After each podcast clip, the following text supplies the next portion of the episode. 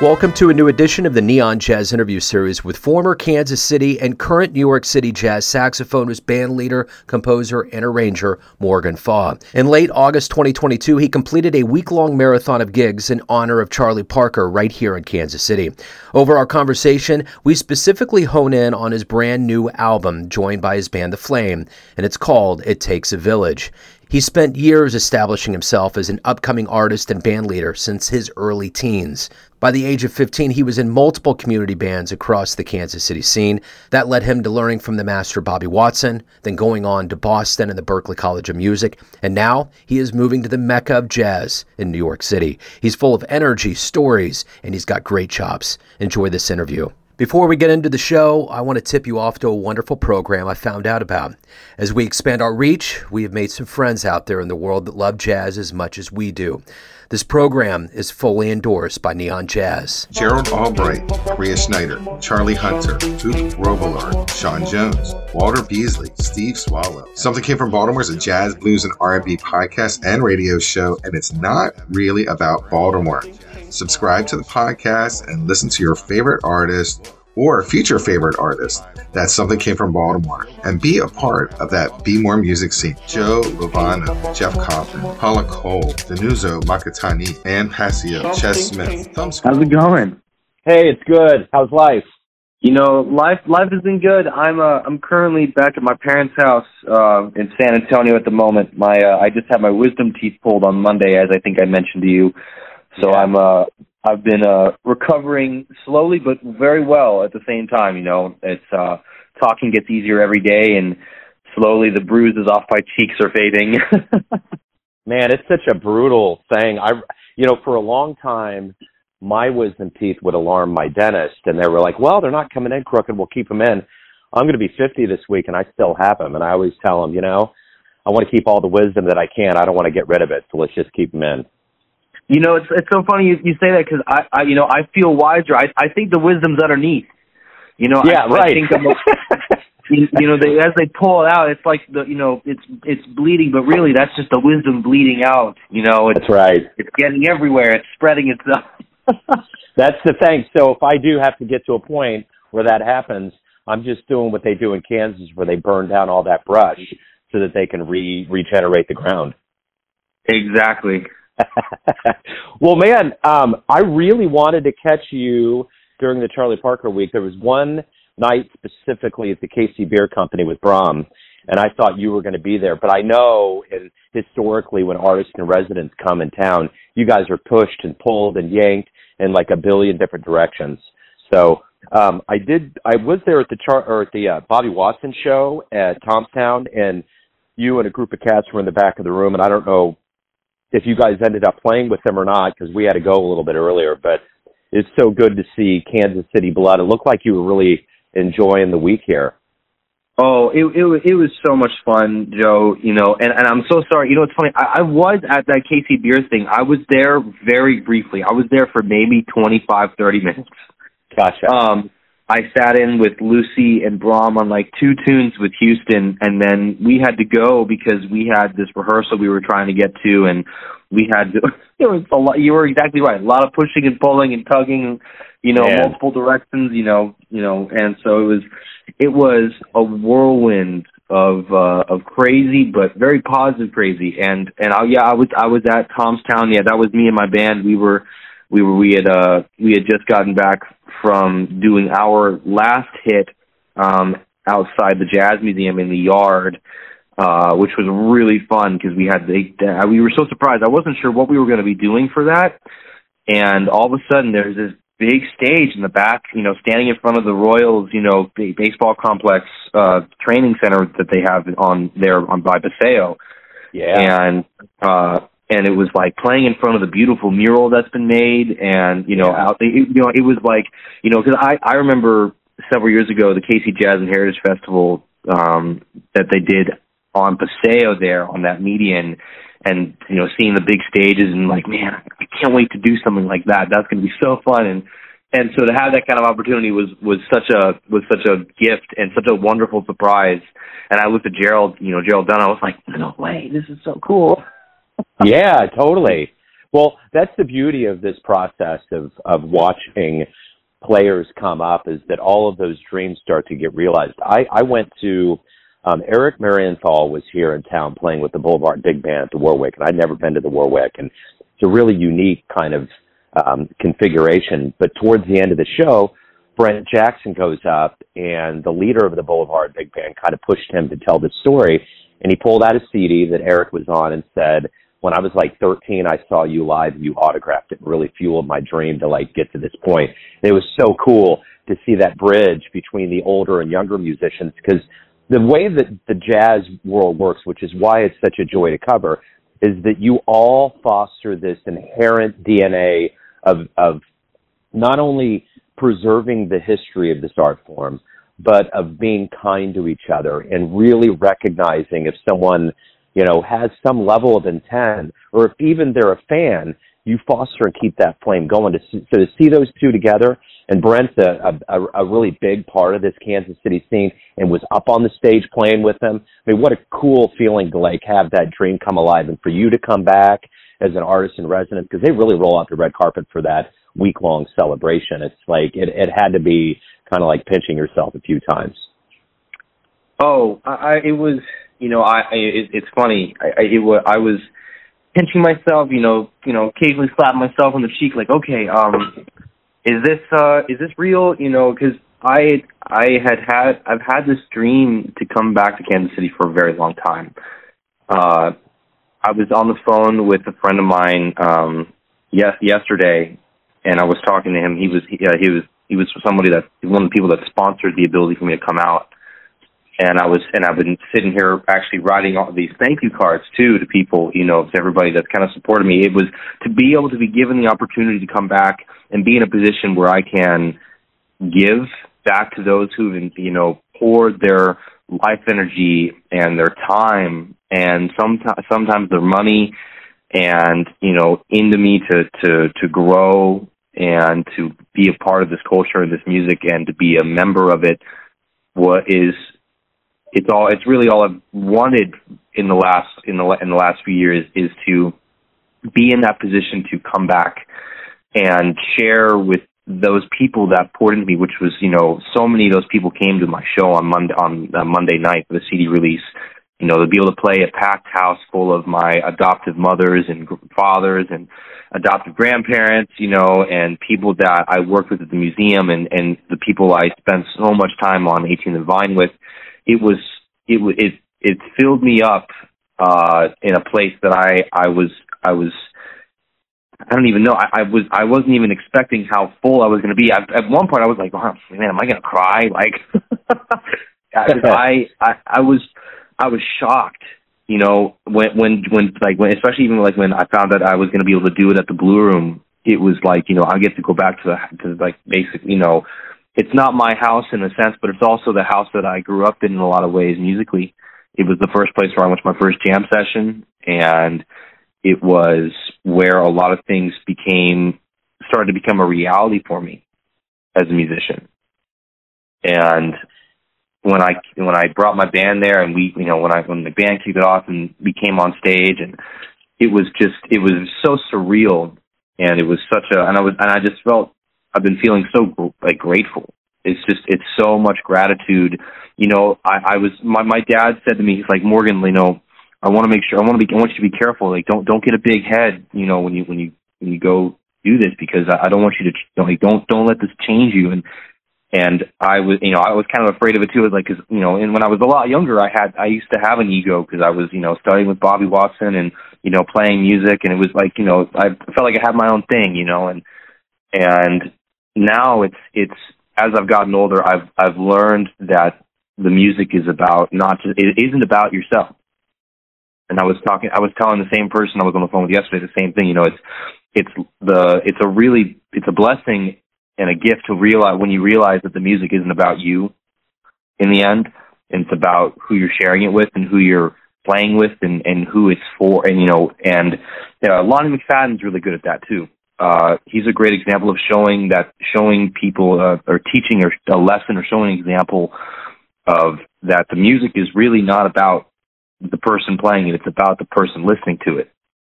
Yeah, Lonnie is, is amazing. Yeah, I it, that, and that's totally true. It's, there's there's definitely that embodiment with what he does, and to this day, I don't know that I've seen anybody as wonderful and dynamic and engaging as him. I mean, anybody that I, I, I was doing an interview this week with a, a podcaster from Baltimore that's doing a lot of what I'm doing, and we were going through like our top list of musicians and things that you should see if you come to each respective city and I had mentioned specifically Bob or Bonnie because of what he does and how he does it, and he just exudes that. He loves you. He loves the music. He loves that you're there. He loves that he gets an opportunity to show you how much he loves the music in you. Like he is all about love and being grateful. And you know, I, I you know, my my I'm from Kansas City, but my my parents just moved out of Kansas City to San Antonio for my dad's new job. But Lonnie was here in Texas, in San Antonio, a couple days ago, um, doing a performance, and so I went to see it because it wasn't too far from my parents' house, and you know, we were it, just watching him again was just a reminder of, you know, how you how one can represent their art or their music through making it basically nothing about themselves and that's something that I'm glad that I'm learning now and not later down the road. I'm glad that I have people like my mentors that, you know, smack me on the back of the head, you know, when when I need it. And uh and so it you know, to be able to to be to be able to really kick off this this album that I did, uh, you know, it takes a village within the village that it's about was uh I couldn't have asked for anything more really well, and I guess that's the way I kind of want to start everything off. I think the first thing I want to kind of I want to move into the album, but under the guise of I think the thing that was special about this year was that it was really in earnest the first year since the pandemic began where everything was back in full force. And I think that was the thing that was great about everyone that came out, whether it was a spectator or a musician, to to feel the fact that we're actually back doing these things live. So over that time period, it was particularly hard on musicians. How did you survive the COVID time frame? And how did it change you now that you're reemerging and you know you're obviously moving and you have a new album and things are kind of brimming? Well, it's interesting. So I will never forget when when I was I was in Boston. So I I was able. So I just graduated Berklee this year, but uh, at the time in in I guess March the March first of 2020. No, it was about March 10th, I guess now. But um, uh, I was a sophomore, and I was I was living on campus again because you know at Berklee the, you're you're guaranteed one year of campus living, and then your second year it's kind of a um, a lottery. And I won the lottery, so I was on campus. And the reason why I'm saying that it, it's important here in a second, uh, you'll you'll understand. I was I had been in class, and we, and you know, it was it was it, it was really actually quite a sad time already because we had just lost McCoy Tyner, and Jimmy Heath had died a couple months prior, and we were seeing that there was just a lot of there was a shift, there was a tone change in the air, and I remember I was I was in a uh, I was in my thematic development class with Rick DiMuzio, and when when we read about McCoy, and then a couple of days later I I'm in my dorm. I just come I got out of class. I don't remember, I don't entirely remember what class it was, and that's probably not very important. Um, but I I pull up my email, and Berklee sent a, a notification saying, uh, due to the extremities of COVID-19 and the widespread of this, which is becoming what they might call pre-pandemic, uh, we are suspending all activities on campus, and all students living on campus are are have been asked to vacate their dorms in five days. And so we were based like I I remember I threw I had a nervous breakdown in my room. I was you know cursing up a storm just like what am I going to do? I you know this is you know I can't be you know I I don't I can't go back home because I I need to stay where I'm at and keep my studies up and and focus on the things I'm working on because everything's going to go shift online.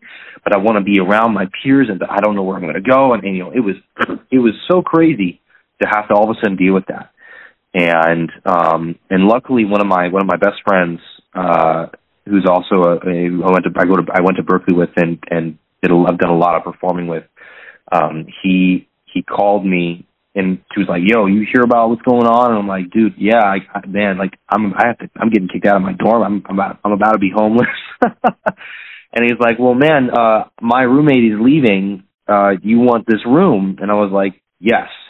And so I, he, my, you know, bless him, bless his heart. He, he and my, he and actually, I ended up living with him and my drummer, Christian Napoleon. He's on my record. And I moved in with these guys into a town called Allston, which is where a lot of musicians and a lot of college students live in Boston.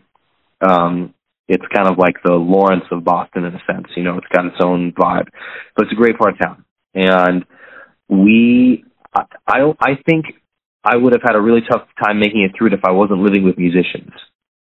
Um, but I had the opportunity to be with some of the, my best friends in music, whom I had been playing in Ralph Peterson's band with, and so we had a we had a pretty deep connection uh, just off the bat, just from doing that, being together in, in those performance situations.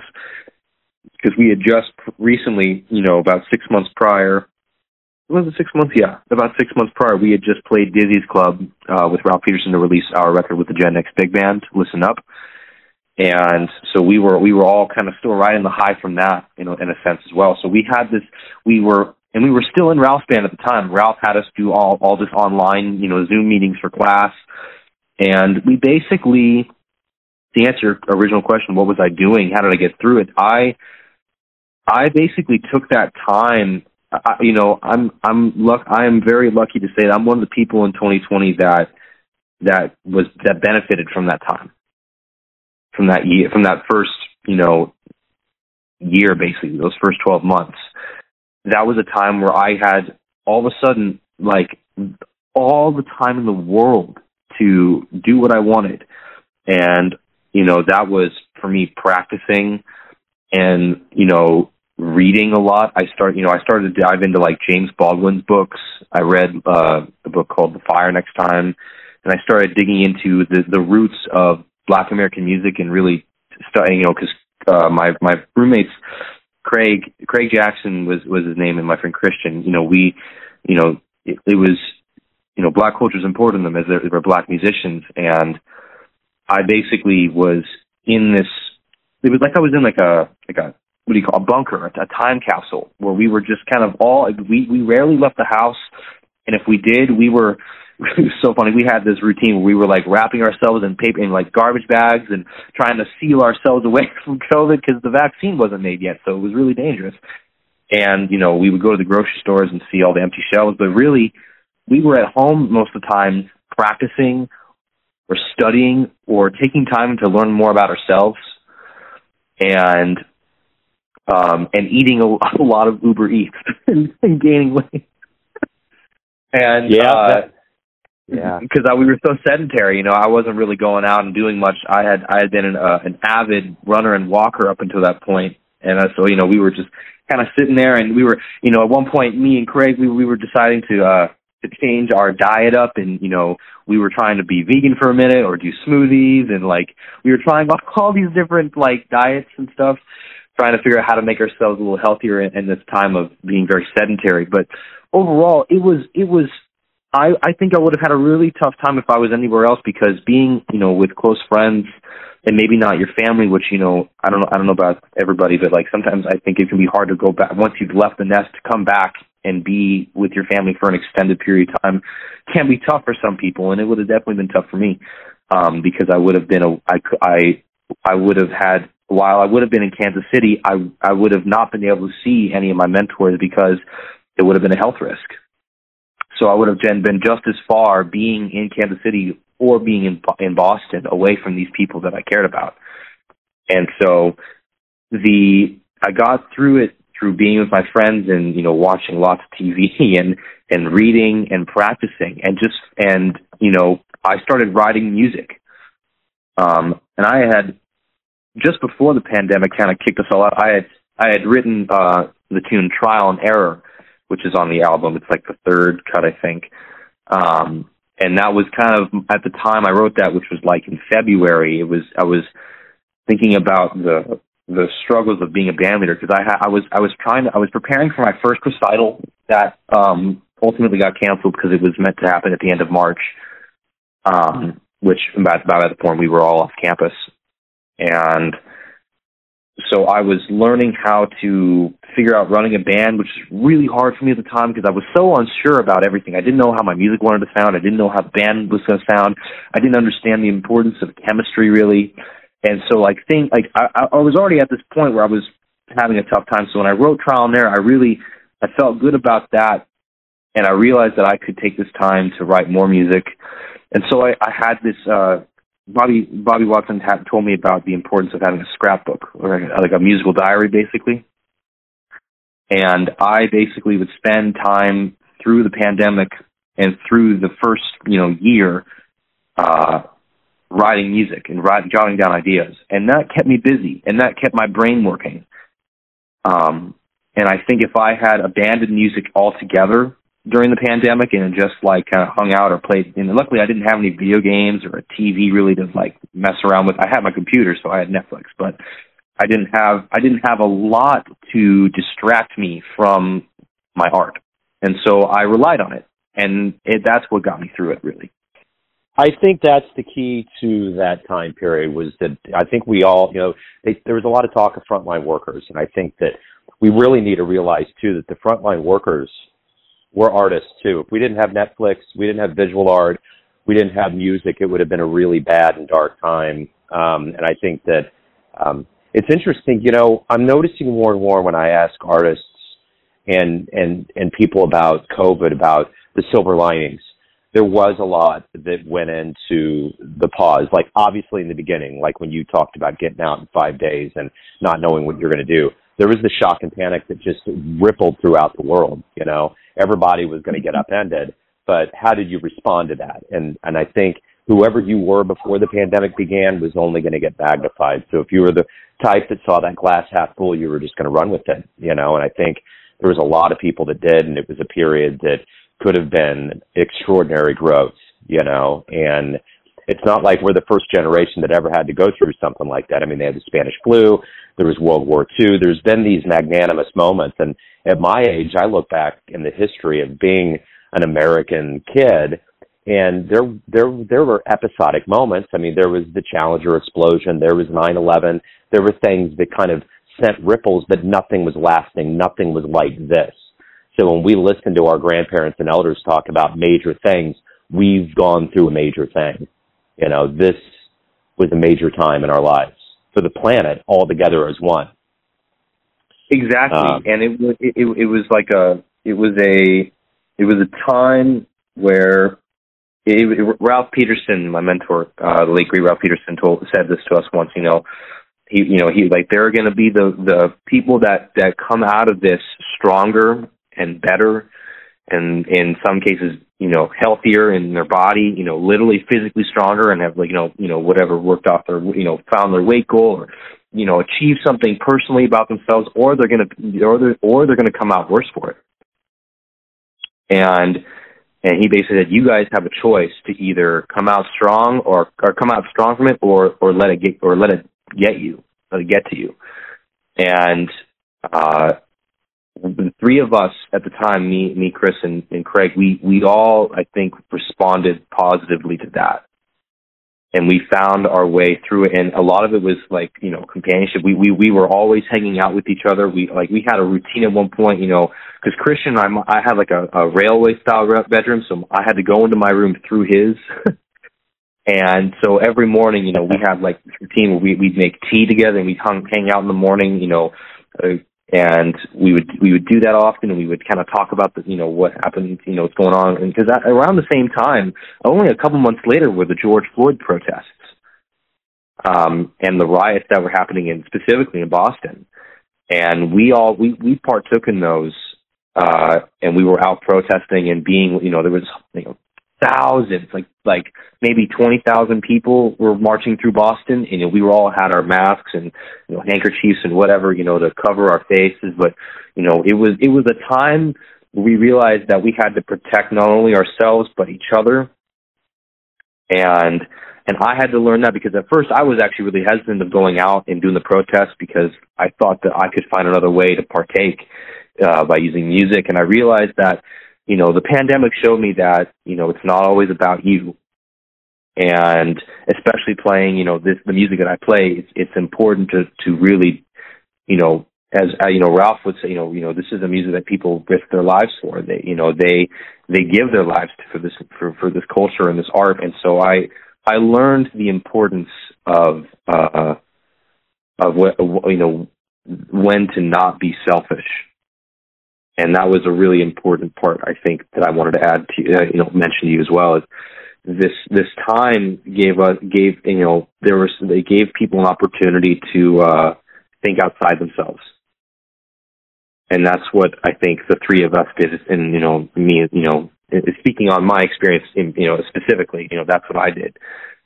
Uh, and so it, you know, the whole shock was there, but we were all kind of in it together, and so it was a matter of finding ways to to to keep each other going. If you know what I mean. Absolutely. Yeah. Oh, yeah, absolutely. So it has to be quite a moment for you to be able to have a brand new album out with the world waking up the way it is. It almost seems kind of dreamy like. So, you know, talk to me about It Takes a Village, done with the flame. Talk to me a little bit about how you, you mentioned that, you know, you were writing a lot over the pandemic, but what does it mean to have this album out? How does it feel? And, and kind of what you went through artistically to put this together. There's, that's a great question, Joe. Um, so the the first thing I'll start with is this: is when uh, this is still pandemic time because most of the music, the majority of the music I wrote, I wrote this year actually for the album. But what we something that we were talking about that I failed to mention a second ago is, you know, we were we were all saying like, man, like this is some deep stuff we're going through right now. This is some really profound, life changing, life world altering experiences we're having with this pandemic and this, and there's a lot of suffering, there's a lot of pain, there's a lot of healing, and and we, and we would say like, and, we, and me and my friends were also me and my music friends were like, man, the music that is going to come out, the music that is about to be that is being written right now and that is going to come out when we are out of this is going to be so profound you know, people are going to have stuff to write about for a while. We were saying, you know, I mean, it's going to be crazy what, what, what people come, what people end up creating as a result of this pandemic. Um, and I, I, I, I had, I had been trying to put an album together for a, since a year before the pandemic started. I had been, I, I had had my mind set on making, making my own music for a while because I, I felt that I, I had at the time, and I'm glad I didn't. I, I'm glad that the pandemic got in the way because at the time I would have done it for the wrong reason. I was kind of feeling I had something to prove, and I needed to prove myself to people that I can I can make an album, and I've got a band, and, you know, I've, I've got X, Y, and Z, and and and I, and I and I, as I'm speaking this even to you now, I'm realizing that you know that's, that's doing things for the wrong reasons. You know, create because you want to create and that you have something to say, not because you have something to prove. So around around uh I guess it was late summer of 2021 I had kind of come to the idea that I wanted to try to do a band again. It I had at the and by the way, I between uh August and January of 2020 to 21 I I had gone home. I did go home. I made a decision to go home and spend some time with my family and use the pandemic as an opportunity to, to reconnect with my parents and my brother. Um, and I took an online term at Berklee. and so we're, it's January now, and it, so you know, I, I you know I'm able to re- reconnect with my with my family and everything through the pandemic and be close to them, and then so I, I go off now back to Boston in January 21. Everything is still kind of in what we call hybrid mode. So all the classes were virtual, but we could, if you have, if you could bring your bring your friends together, your your student, your fellow, you know, bandmates together in ensembles or classes, you had the opportunity to do that. And so we would have these ensembles in these classes. We were doing all this stuff and trying to do the Berklee thing, you know, the school, the you know, playing music and all. And I and I was lucky enough to live in an apartment when I came back to Boston that was all mainly the people, that mainly the people I was playing with before uh, with the pandemic and during that semester. So all my ensembles kind of contained the same people. So we were able to make a lot of what we had from the little bit of, you know, that we were given essentially because we couldn't really go on campus much. So once once that semester ended, we we knew that things were going to kind of start going back to normal, and it was going into the last year. And I had kind of started to realize, okay, I I think it I think I need to I want to bring a band in. We because we had been doing these uh these live stream sessions basically at my apartment called Apartment B sessions where we we were trying because you know Emmett Emmett Cohen I don't know if you're familiar with him he's a pianist in New York he kind of started this this home live stream you know whole live show thing in general and really was successful at so we decided okay we can do it too because we have a big enough space in our apartment to put a band together. We already have the drum set here. We all use a keyboard and bass and put the horns in the corner here and and we put some cameras up around and, and we basically did a weekly show every you know for about nine weeks. Uh and so all this playing and performing and occasionally bringing in original music was was inspiring me to do something on my own. And so i started recruiting some friends uh and we and i started getting together and started playing some music and trying to trying to find some chemistry and make things happen. And and then it really kind of kicked off once i uh once i enlisted in my friend will mallard who's a great trumpet player from from the chicago area. Um we we had been playing in Ralph's band together, or we met playing in Ralph's band early on when I was a freshman and he was a sophomore. And he had, all, or no, he was a junior at that point, I think. And he, so he had he had just returned um, from Valencia actually around this time in the summer because uh, he had finished his master's degree with Berklee. It was a one year program he did, and he came back and he was looking to do some new projects you know, he called me up and said, "Hey, Morgan, you know, if, if you're looking to do something, you know, I would love to work with. I would love to make make something happen." And I really wanted to work with Will at that point because he and I were really close and we had been friends for a long time. So we we came together and kind of started talking about, you know, I just kind of told him like I have this idea for this band, you know, and I think it'd be cool if you were, you know, the, the trumpet player in it, and we could maybe work on some music, and we could run the, you know, work together a little bit, and you know, you can kind of help me, you know, help make things go, and, and we, we can, it, you know, it was it was kind of a, a rough start. You know, we were just trying to put these rehearsals together and playing, and and you know, I, we went through several players in the process because we were trying to find people who were available, and I had scheduled my first recital. This was in my senior year in October of that fall of 21 and so that was going to be the first real performance of the band. And I needed to find, I was trying to put stuff together. And so I had, I had written a couple tunes. I, I wrote, uh, It Takes a Village, uh, It Takes a Village and Trial and Error. And then we were going to do a, a standard and some, and some of Ralph Peterson's music. And, uh, and we, and, and I actually ended up enlisting in Eddie Moore, Kansas City's own, to come out and be a special guest on the show because he was actually flying out to visit me at the time, and I was like, you know what, you know, because the piano player I was working with at the time, and end up we end up uh, parting ways because you know availability can be really hard when you're in your last year at Berklee, and this and this person was in their last year, and they needed to focus on their senior recital and their graduation stuff, and I was like, yeah, I, I totally get it and you know we were we were running these really long rehearsals. I was i was hosting really long rehearsals at the time because i was just having so much fun and and they realized that they needed to be more considerate of their time. So we i was like eddie you know you're coming in to fly in. Like let's you know why don't you why don't you play on you know can you will you save my button you know will you play on this with me? He's like yeah dude i got you. And so he learned all the music and he got it ready in like a week. And we did and and october came and we did the show. It was and it was so much fun. You know my first recital really, you know, a lot of people came, and my dad flew out to see it, and I realized, you know, and I and I decided like around that time I was like, what what am I going to name this band?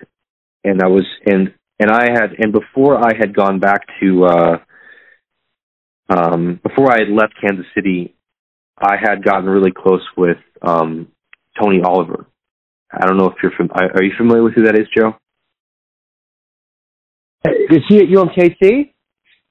She's uh she's kind of an she has her own she's an educator uh independent educator on the in the 18th and Vine area.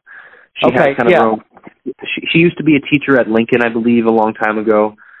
Um and she's kind of a local historian in a way. She's just kind of she she's she kind of keep she's a keeper of the history in a way. She was very close with Luqman Hamza and, and all the you know the legends from way back when. Uh, and around the time I came back to Kansas City, Pam Hyder Johnson had passed, whom I was very close with, who was a big patron of of the arts in Kansas City and of 18 and Vine and of youth and of youth arts she was a big supporter at uh, KC Jazz Alive at Buttonwood, and just a real, real, true patron. And she passed away due to COVID, and it was a real, you know, it broke my heart because she was kind of like she was one of my adoptive, like, you know, family members in a sense, you know, and and so I, through her death, I became very close with Tony Oliver, and she had told me one day that I was a torchbearer, and that I was a keeper of the flame. That is what is Kansas City's history. And when I was thinking about what I wanted to call my band, I had I had a couple ideas, but I, I didn't I didn't really know what I was going to call because I wasn't going to call it the Morgan Faw Quintet because that just sounds so it sounds so you know typical or you know it it just didn't I didn't like the way it sounded. It was like man like it's just it, I don't I don't need it to just be you know Morgan Faw's band. You know it it it just it didn't feel right, It didn't sit right with me. And so I, I thought about it long and hard and I was like, what would, you know, how can we, how can I represent, you know, Ralph and Bobby and and the, and the Art Blakey and the Jazz Messenger legacy as, as, as I've been raised in through Ralph and Bobby specifically as they were both, you know, men, the mentees of, of Art Blakey and played with him for years. Um, and so I thought long and hard, and I and I you know racked through a bunch of different things, and I was like, and it, and it just all of a sudden it out of nowhere I, I was hanging with Will, and we were thinking about names, and I was like, wait, I think I've got it. And all of a sudden, it just hit me: Morgan Faw and the Flame, and it, and I was like, Morgan Faw and the Flame Keepers, and I was like, okay, Morgan Faw and the Flame, that's what we'll do, but it's it's to be it's short for Morgan Faw and the Flame Keepers, and and this band is going to represent the legacy that is Ralph Peterson because the there there and I, I'm I'm kind of all scattered around. I'm sorry. I'm sorry. I'm I'm I'm a little ADHD with this, Joe. Oh, you're good. Um, you're good. But in in March, you know, it's it's it's it's really it it makes me really sad it, talking about this, but um, March has been kind of a rough month at this point for us personally, me and my friends, because in March of 2020, we found out we had the pandemic and we had, in the, you know, life as we knew it was shutting down. And then through all that time, we, we were, we were working with Ralph online. And as we, we, we came back, uh, in, in spring of 20, of 21, Ralph was going to try to have us rehearse with the band is going to try to get the big band together, and it was going to be really hard because you're going to have these these sheets in between us to keep COVID out. You know, have these weird, you know, these masks where you stick your mouthpiece in and you know protects the little particles from flying out and everything. It was going to be a whole thing. Um, and and Ralph got and, and and I don't know if you knew this, but up until that point, Ralph had been fighting stage four pancreatic cancer, or no, not, uh, not pancreatic, um, prostate cancer. Yeah, yeah. And in March and, and in February when we tried to meet with Ralph, Ralph got Ralph got really sick, and his cancer took a turn for the worst. And I got a and and we were we weren't sure if he was going to be okay. And then and then I got a call from Bobby one night saying that Ralph was going to have Ralph had two weeks to live, and his cancer was going to win. And so we, you know, I, I went to his house and I and I said my goodbyes and and then a few about a week and a half later he he passed. And then we and then in that time I helped uh I did my best to try to help his family and join the people that were there that were his friends and, and help you know you know take care of the funeral. I didn't you know none of the logistic stuff but like wow you know we we went to the funeral and and we were helping out his his his, his now widowed wife and his and his family and uh, his friends and trying to just and we were all together. And a lot of us couldn't go to the funeral because a lot of us were stuck in certain places around the country. And so we had we we did this whole video essay um, thing where everybody took a sent a message to Ralph, and I compiled them together and played it for him, and uh, played at the funeral. And it was, it was just, and you know, we were there, and all these all these greats, these Sean Jones and Orrin Evans and and uh, Jonathan Blake, all all these students of Ralph and peers of his were there, and all these legends. And uh, and I was there, and, and on top of that were me and my, and my peers, my my Berklee peers and my friends, and all the people that studied with Ralph, and and we were all together and uh, in this, you know, sharing this, and and I and I realized that you know, I had I, I felt resp- I felt a sense of obligation and responsibility to carry on what Ralph had, and he, you know, one of his last his last words to me were "execute your life as a black belt." And I and I realized I I needed to make I needed to start making moves that were going to not only benefit me but be fulfilling and in the direction of where I want to go with my career. It was time. Uh, Ralph was no longer there to kind of guide us. We had to find make our, we had to forge our own path.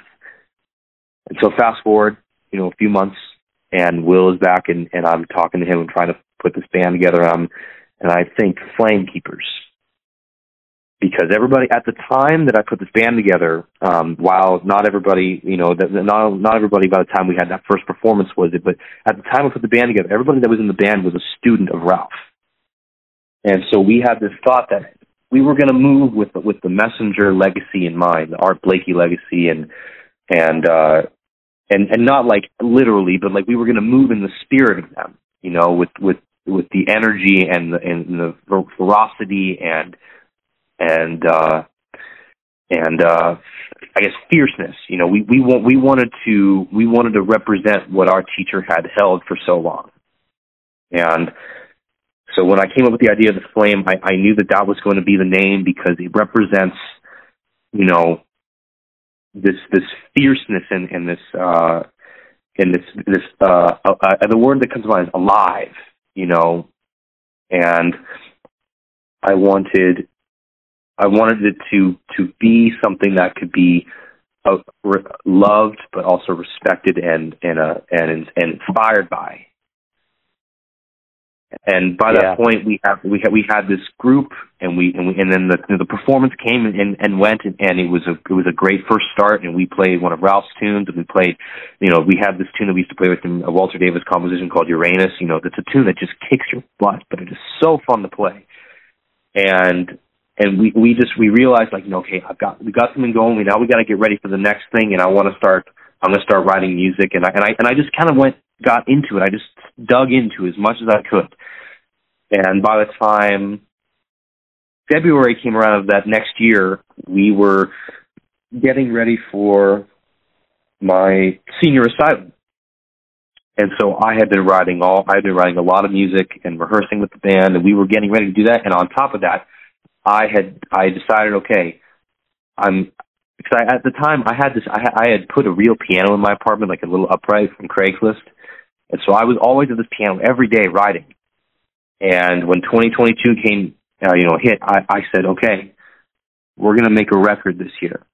Things this this year is going to look up in a lot of ways. It may be really, really also hard, a lot of hardship that will come with it, as it has, as we all know.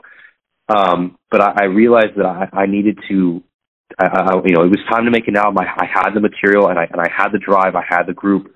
We're going to make it happen uh, and, I, and at the time it was going to be called Growing Pains. I even wrote it down. I said, okay, Growing Pains, the album. What are the tunes going to be? And I started trying to, I started drafting ideas and putting up. I had like 14 tunes listed at one point. Like it was going to be a long album. It was like, it was like it's going to be so much material. And and then I I started whittling it down, and we got we went to the studio, and it was still called Growing Pains we went into the studio with the idea of still being growing pains because I, I wanted to, I had this music that I was writing that was kind of representing the fact that I was going through this these changes. I, uh, I I was learning all these. I had spent 2020 learning so many lessons, and then 2021 was so teaching me lessons. And then when Ralph passed, you know, that was a lesson in and of itself. And I and I wanted to make an album that kind of represented that to to show that I uh that I that I'm that I you know this is, I have learned this these things and, and I want to grow because I'm a hyperactive person and I'm I'm known for my intensity. I'm being I'm you know I'm in, I, I can be intense even right now, you know, and I wanted to I wanted to rep to I wanted my music to kind of represent my ability to learn. We went to the studio and we and we did two days and we got two hours of music recorded, eleven tunes. And I was listening back and we were mixing it and going through it and and I had been and I was like and, and I was and even even even Will was like Morgan, are you sure you want to call this growing pains? I don't know if this album represents growing pains and and I uh and I had and I kind of thought about it for a while. I was like, man, I, I you know let, let, let me be the one to you know I, I kind of got my high horse for it. I was like, let me be the one to like figure out what I'm going to call it and whatnot, you know. and but then it slowly started to hit me because I I realized the album was going to be too long, and I realized that it was going to be uh it, it I, I was listening back and I was like, okay, I need to. The tone wasn't what I wanted it to be, you know. I because I had I had been I had been going through these changes and some of these lessons were really hard, and so the music kind of sounded a little dark and and and I when I said, you know, I I don't think I want this album to I don't want to come out swinging with a with an album that's sad sounding per se and I had been talking, and I, and I had been going to, I had been on the phone with all these people in my what I call my village. I had used that phrase "it takes a village" for a long time, little inter, time, like intermittently, you know, here and there, once in a while, but it didn't really kick with me. And then all of a sudden, uh, you know, I, I thought, you know, I've got I've got this song called "It Takes a Village," and and I'm talking to all these mentors of mine, trying to get advice and get guidance, and and I've if there's one thing I've realized that like this this music isn't about me and, it, and I, it's about the people that that that shape you into it and how you make your how you how you find your how you find your individuality through that shaping and that molding. And I realized that growing pains was not going to be the way to go. And so I, I I changed it to it takes a village like a month before I made all the final stuff did all the final stuff and I realized that the, the narrative that I had written, without even realizing it, was about the people of Kansas City, about 18 and Vine, and about the, the my mentors and my family, and how I could shape it takes a village, how I could shape growing pains into it takes a village. I, it became such this bright light all of a sudden for me, and and so I, I and I know all the music that's on the album has a lesson or or a purpose or a person in mind. Uh, for example, "Always in the Right Place" is is the last track on the album, and it's the longest one too. But it's probably my favorite, and I and I say that because it, it the the the the place that I'm coming from when I wrote it, and I colla- and and in collaboration with Will, because that's one of the, one of the ones we collaborated on. That's like one of the purest songs I've written in terms of not in, not in terms of like pure blood or whatever, like like pure as in like pure from the heart. And I real and, and I had had this uh and and on top of all of this, man, I'm I'm bouncing all over the place again, ADHD. Um, I all good. Uh, earlier earlier in that year, I had had the love the the beautiful opportunity to talk to Benny Green over text a bunch, uh, the great pianist, and because uh, he had on on his Facebook. I don't know if you followed Benny Green, Joe, but he occasionally posts these long essays that are life life stories of his with these great jazz artists that he played with. And uh, and I at the time of the pandemic in in 2021, I, I I was I was absorbing every word he was saying because it was so much from the heart and it was so honest and it was so all of these things that I, that I was like inspired by. And so I just texted him one day on Facebook. I was like, Benny, I just want you to know how much your words mean to me, and, and I thank you. And if I, I would love to, you know, I hope someday I get to learn from you. And he all, and then you, you do you want to know what his reply was, Joe? What's that? He he said, "Hey Morgan, what do you want to learn?" And I and I it just that just blew me away. And and, and I, and I just immediately like without hesitation, Joe, I I just told him. I asked, I started asking questions, and and I finally after a few questions, he's like, you know, I was I was being really really respectful. I was like, you know, Mr. You know, Mr. Green, like, thank you, and you know, I, these are, you know, I ask him like some, kind of service level questions, you know, not trying to be, not trying to overreach or cross any boundaries. And, and at one point he just gets real frank with me. He's like, Morgan, please don't refer to me as Mr. Green. You know, I am Benny to you. You know, we, are, you know, we can talk as, you know, essentially as equals and, and please don't feel the need to, to put me on a pedestal of any kind. You know, please just speak with me candidly, you know, and, and we, we can, we can rap like that. And I was like, wow, okay. And so I, I you know, I, I asked him a really, really deep question. You know, I, I was like, I, at the time I had, I was struggling with my identity in the music, and this was part of these growing pains things I was going through. You know, I was, I was struggling with the idea is is is my is what I have to say as a white musician, as a white man in, in these times, where you know, you know, being you know a white musician could, in my eyes, was seen as something that could, I at the time I saw it as something that was bad you know, taking away an opportunity from a black musician maybe, or a female musician of that matter. And uh and I asked him, Benny, like, how did you find your place and your success in this music, being a white man in in, in jazz? And and he he gave me like the best answer that was right in front of me the whole time. And he just said, you know, he gave me a long answer, it, it, but it was simple. But I'll I'll I'll uh, I'll shrink shrink it down for the purpose of the interview. It was he just said, Morgan, this music is not about black and white as my as my mentors who were primarily black were, would express to me and share with me as they welcome me into their world it is a matter of how honest you are in this music this music is a matter of honesty and how willing are you to be how willing are you how willing are you to surrender yourself to the craft and to the art and how vulnerable are you willing to be and I and I and I was and it took me back. I was like, whoa, like why didn't of course that, that makes so much sense. Like it, it just it just hit me all of a sudden. I was like, and I almost I almost cried. You know, I was just like, wow, like that's such a release. Like it, it of course this music it's not it isn't about it's the people's music and and and you know I just went through all these you know thoughts and and I just all I could say was thank you you know thank you for for that because that it, it wasn't even like he he it wasn't even like he gave me permission to be that. It was just he he just reminded me the importance of where this music comes from, and this comes from originality and self and how honest you are, and that's and, and playing from the heart and speaking from the heart, and and just moving from that place. You know, this this music, you know, this music is all about that, and if and if you can't really fake it in this music because it's it can be really obvious when you are. And so, and I, I there was a saying I used to say before I really understood the meaning it, like music keeps me honest. And I can say that now, really, it does. It, it is a way of, of remaining pure and, and true to yourself. And so, with that lesson in mind, I had I, I had to remind myself when I was you know between growing pains of tra- uh, it takes a village.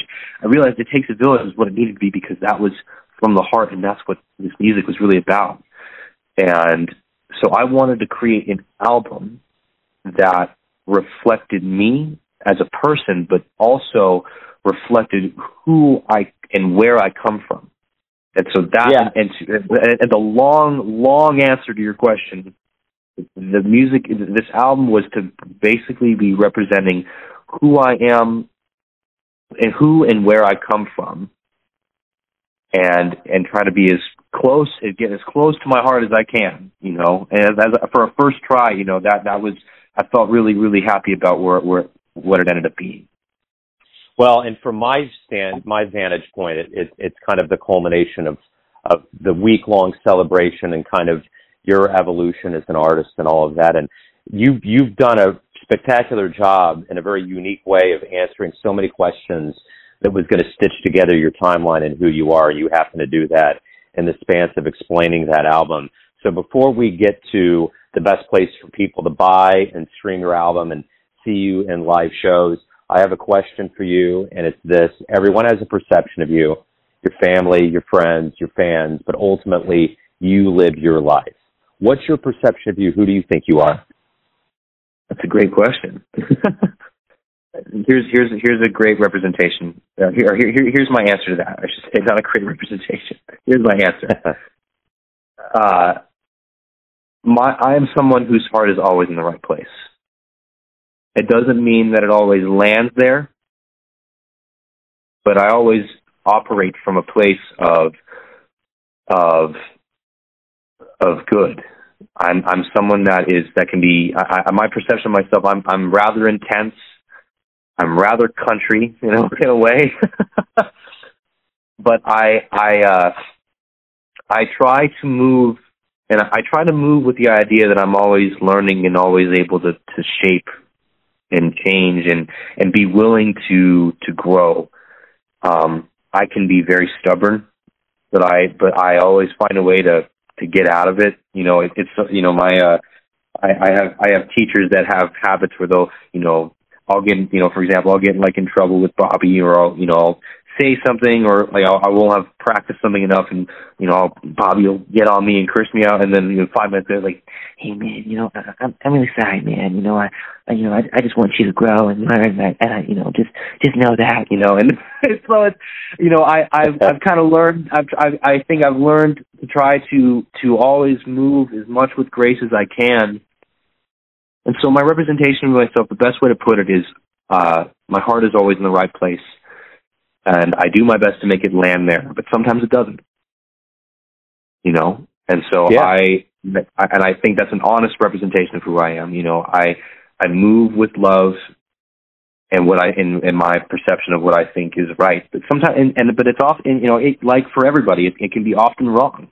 And so I do my best to try to own up to when I'm own up to my mistakes.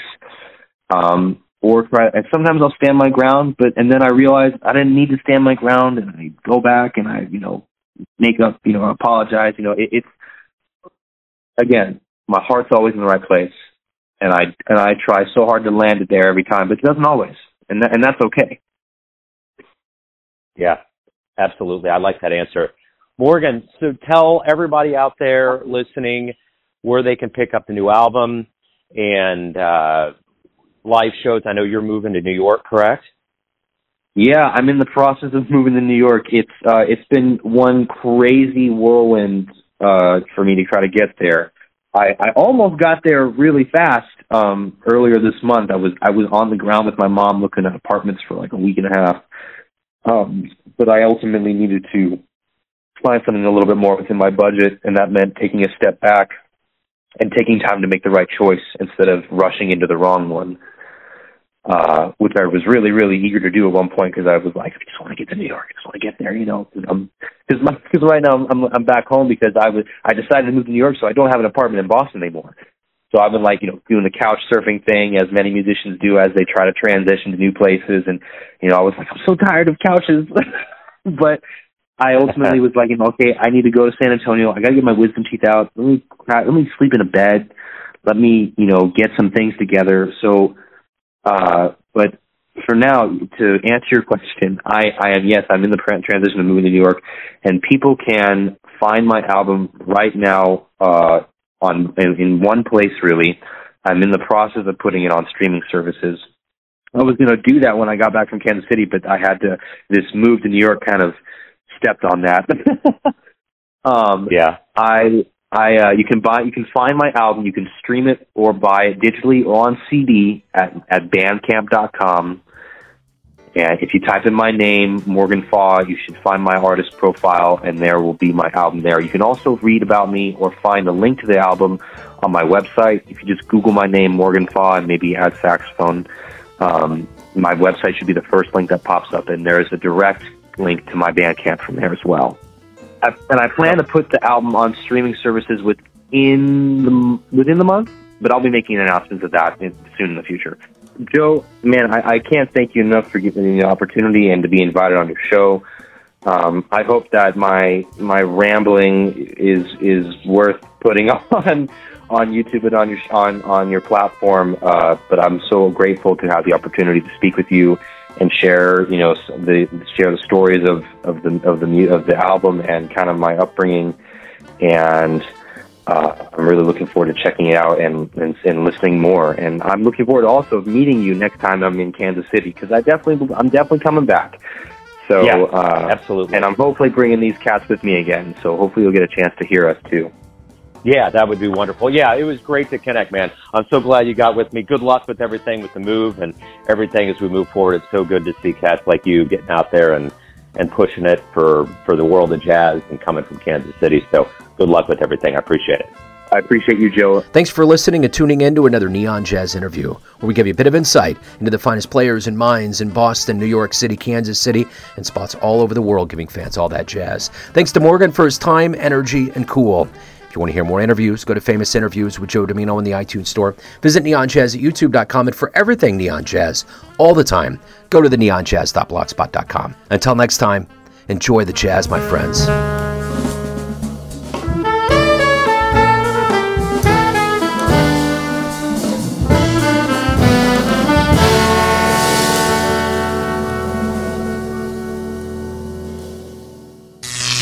Neon Jazz.